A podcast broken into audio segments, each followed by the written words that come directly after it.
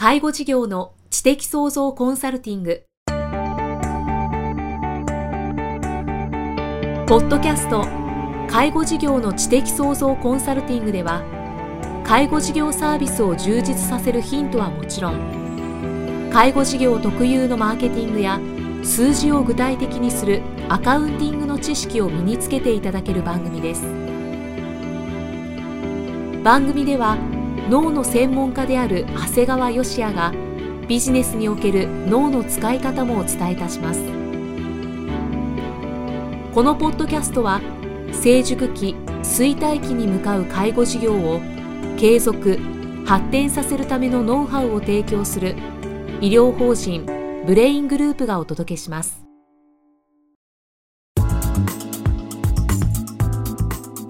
こんにちは、生きみえです。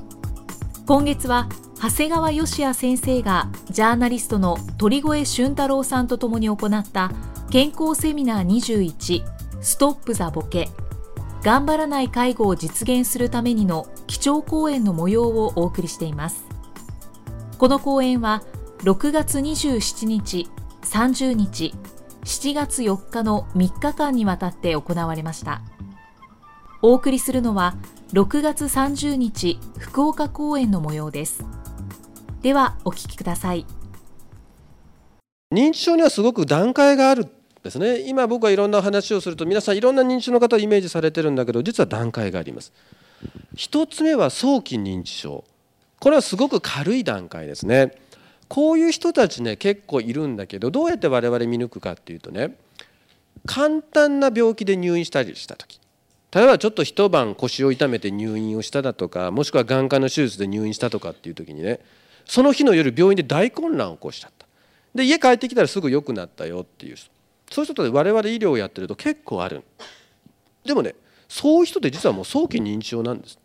だから皆さんの中ではもし入院をしてですねすごく混乱をして帰ってきたら良くなってるっていう人がいたらですねこれはもう早期認知症の一つだと思ってください。である程度これが進行していくと今度中核症状の段階があります。いわゆる物忘れの段階ですね。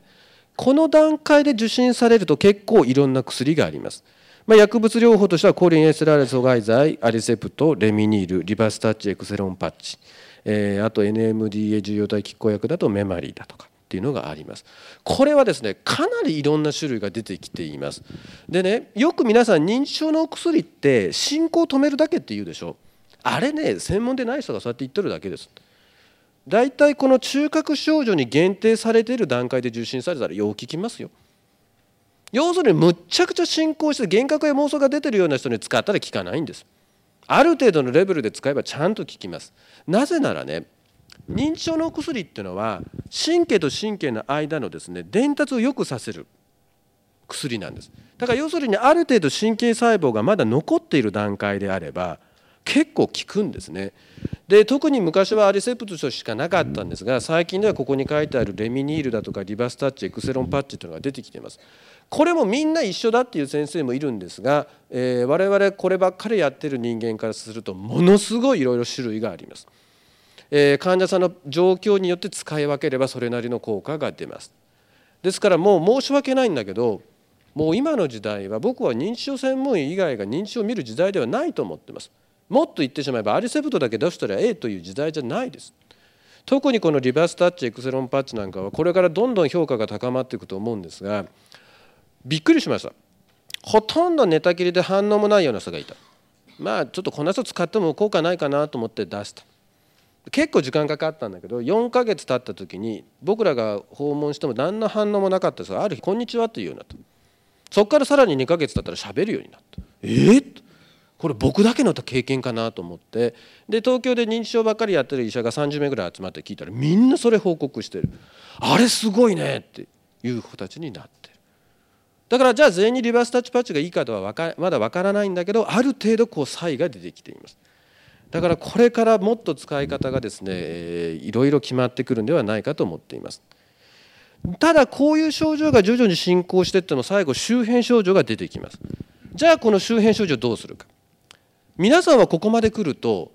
今までせっかく中核症状をコントロールしようとしてたのに効果がなかったからもうダメなんじゃないかと思うんだけど実はこの周辺症状のコントロールは結構できます。結構できます。一つ目は漢方薬の翼換酸です。幻覚や妄想といった周辺症状に対する一つ目の選択がこの翼換酸になります。でこの次の薬がメマリーです。この薬がいいです。このメマリーは本当にこれだけで僕はもう100人以上使いましたけど言われました先生ありがとう。穏やかになったって言われます。この薬のおかげで穏やかになったお年寄りがいっぱいいる。思わず僕は隣についてる看護師さんにあんたも飲むって思わず聞いちゃったくらい。いやだから本当皆さんも知らんうちにふっと見たら自分の薬の横にメマリーって置いてあったら穏やかにしたいと周りの人が思ってるんだというふうにある程度確保された方がいいと思います。でもね皆さんにぜひ知っていただきたいのは幻覚や妄想なんか本にしたくてしとるわけじゃないんだからね。ね。本人は幻覚妄想っても本当だと思ってるわけです。だからそれってやっぱり直してあげたい。ね。だからだってよく言うのはねもしこのおばあちゃんこの幻覚や妄想だけなくなったらどうですか？ってうん全然いい。そうなんです。幻覚や妄想だけなくなれば普通に今までの生活できるんです。さっき申し上げたように物忘れだけだったら誰も困りませんからね。だからこのコントロールってすごく大事なんです。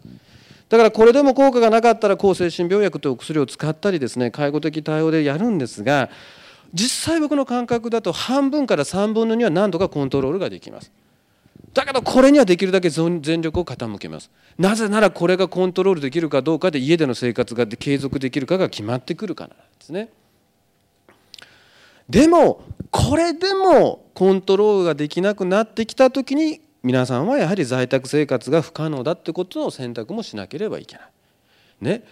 だからね認知症っていうのは家で見なさいとか施設に入れなさいってそんな単純なもんじゃないんです。段階段階であるんです。だから僕も医者としてこれぐらいは家で見てもらえるといいなと思う段階もあるし逆にこの周辺症状のコントロールもできなかったらあなた家で見ていけませんよって僕言うんですだってそんなこと家族の方陽気面でしょ？これは自分の怠慢じゃないかなと思うわけです。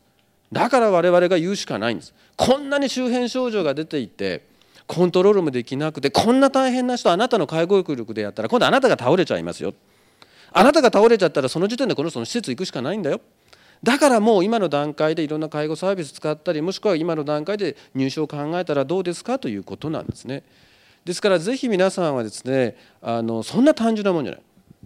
別に家で見ることがいいことで施設に入れることが悪いことじゃないんです。施設に入った方が幸せなケースもあるもんですからぜひそのこともですね、えー、ご理解いただければいいかと思います。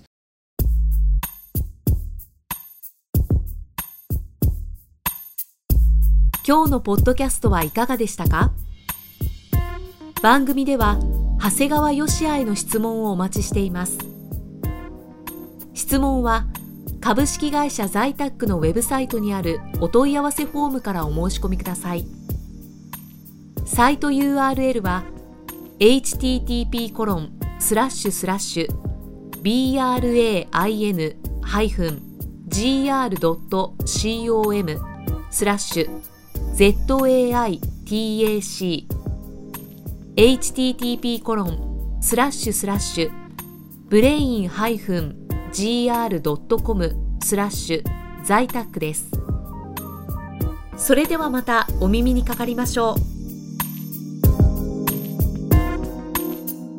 この番組は提供医療法人ブレイングループ理事長長谷川義也プロデュースキクタスナレーション生きみえがお送りしました。